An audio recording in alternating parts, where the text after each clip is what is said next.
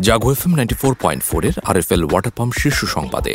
আপনাদের আমন্ত্রণ জানাচ্ছি আমি সায়েম রায়হান। শুরুতেই সংবাদ শিরোনাম।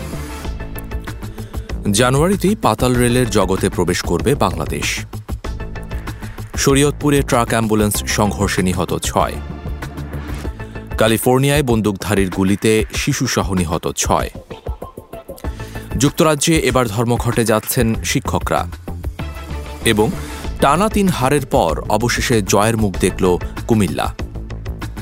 এতক্ষণ শুনছিলেন সংবাদ শিরোনাম। এবারে চলে যাব বিস্তারিত সংবাদে।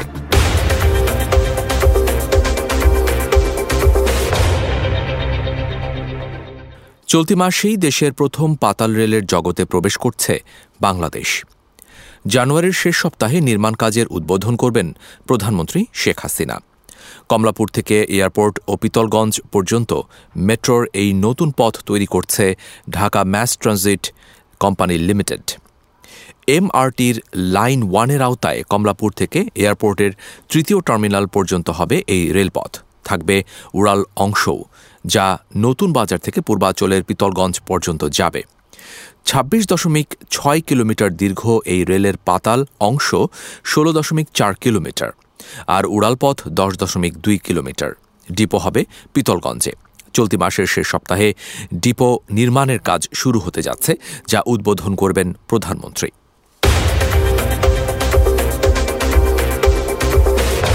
শরীয়তপুরের জাজিরায় ট্রাক ও অ্যাম্বুলেন্সের সংঘর্ষে ছয়জন নিহত হয়েছেন।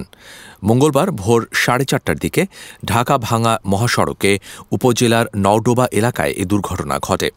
শরীয়তপুর জেলা ফায়ার সার্ভিস অ্যান্ড সিভিল ডিফেন্সের সহকারী উপপরিচালক মোহাম্মদ সেলিমিয়া এ তথ্য নিশ্চিত করেছেন।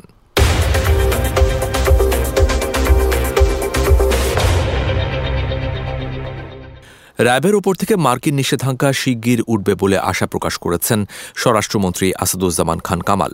আজ সচিবালয়ে নিজ দপ্তরের সাংবাদিকদের সঙ্গে আলাপকালে স্বরাষ্ট্রমন্ত্রী এ আশাবাদের কথা জানান। স্বরাষ্ট্রমন্ত্রী বলেন, ভবিষ্যতে নিষেধাজ্ঞা দিতে হলে দেখে শুনেই দেবে বলে আভাস দিয়ে গেছেন আমাদের। উনি আমাদেরকে কোনো প্রেশার দিতেও আসেননি, উনি কোনো আরও কিছু আরোপ করতেও আসেননি। বরং উনি বলেছেন, তোমরা সঠিক পথে আসো সঠিকভাবে কাজ করছ র্যাবও প্রশংসা মানে যা করছে, রব ভালো কাজ করছে, এবং আমরা মনে করি, এইভাবে চলতে থাকলে আমরাও তোমাদের সঙ্গে আছি। তোমরা যেই চ্যালেঞ্জগুলি মোকাবেলা করছ, সেইগুলির সঙ্গে আমি বলছি, তোমরা আমাদেরকে উইপেন দিয়েছ, তোমরা আমাদেরকে ট্রেনিং দিয়েছ, তোমরা কপারেশন করেছ, জঙ্গি দমনের সময় রিয়েল টাইম ইনফরমেশন দিয়েছ। এইগুলি না হলে আমরাও মুশকিলে পড়তাম। তারা বলছে হ্যাঁ আমরা এইটা কন্টিনিউ থাকবে, তোমাদের সহযোগিতা, আমরা সবসময় থাকব এবং আমরা প্রয়োজন বোধে আরও তোমাদের সহযোগিতা করব। বাংলাদেশে আশ্রয় নেয়া রোহিঙ্গাদের শান্তিপূর্ণ প্রত্যাবাসনে তুরস্কের অব্যাহত সহযোগিতা কামনা করেছেন স্পিকার শিরিন শারমিন চৌধুরী। সোমবার স্পিকারের সঙ্গে তার সংসদ ভবনের কার্যালয়ে বাংলাদেশে নিযুক্ত তুরস্কের রাষ্ট্রদূত মুস্তাফা ওসমান তুরান বিদায়ী সাক্ষাৎ করতে গেলে স্পিকার এ সহযোগিতা কামনা করেন। সাক্ষাৎকালে তারা বাংলাদেশের অভূতপূর্ব অগ্রগতি, সংসদীয় সম্পর্কের উন্নয়ন, রোহিঙ্গাদের শান্তিপূর্ণ প্রত্যাবাসন ব্যবসা বাণিজ্যের প্রসার, বিনিয়োগ প্রভৃতি গুরুত্বপূর্ণ বিষয় নিয়ে আলোচনা করেন।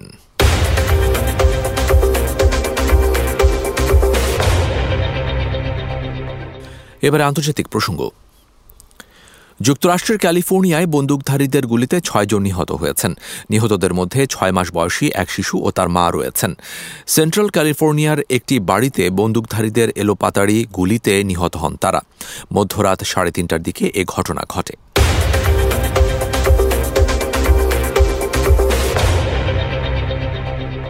পশ্চিম আফ্রিকার দেশ বুরকিনা ফাঁসোতে বন্দুকধারীদের হাতে অপহৃত হয়েছেন পঞ্চাশ নারী। বারো ও ১৩ জানুয়ারি দেশটির উত্তরাঞ্চলীয় প্রদেশ সাউম থেকে তাদের অপহরণ করা হয়।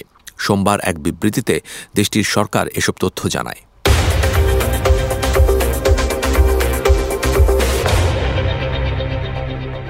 করোনা ভাইরাসে গত চব্বিশ ঘন্টায় বিশ্বে আরও নয়শো বাষট্টি জন মারা গেছেন। একই সময়ে করোনা রোগী শনাক্ত হয়েছেন এক লাখ পঞ্চাশ হাজার তিনশো উনপঞ্চাশ জন। এদিকে গত চব্বিশ ঘন্টায় বিশ্বে করোনায় সবচেয়ে বেশি সংক্রমণ ও প্রাণহানির ঘটনা ঘটেছে জাপানে। মঙ্গলবার সকালে বৈশ্বিক পর্যায়ে করোনা ভাইরাসে আক্রান্ত মৃত্যু ও সুস্থতার আপডেট দেওয়া ওয়েবসাইট ওয়ার্ল্ডোমিটার্স থেকে এসব তথ্য জানা গেছে।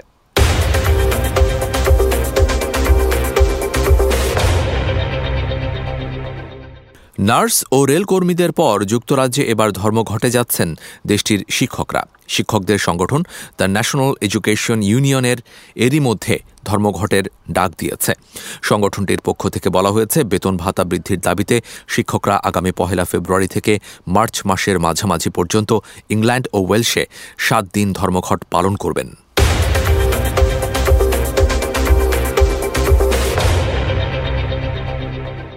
এবারে খেলার খবর। চলছে পনেরোতম হকি বিশ্বকাপ। এবারের আসরটি অনুষ্ঠিত হচ্ছে ভারতের উড়িষ্যায়। ষোলো দেশের অংশ নেয়া এই টুর্নামেন্ট শুরু হয়েছে তেরোই জানুয়ারি।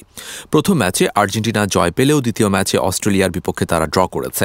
এছাড়া নিজেদের প্রথম খেলায় হারের মুখ দেখা ফ্রান্স ফিরেছে জয়ের ধারায়।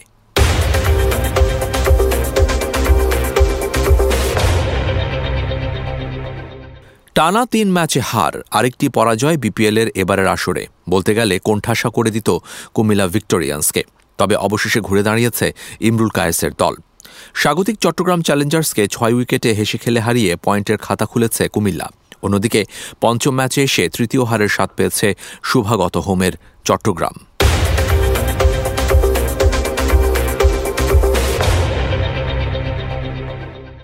এবারে আবহাওয়া সংবাদ জানাচ্ছেন আমাদের সহকর্মী জানাতুল ইসলাম পুতুল।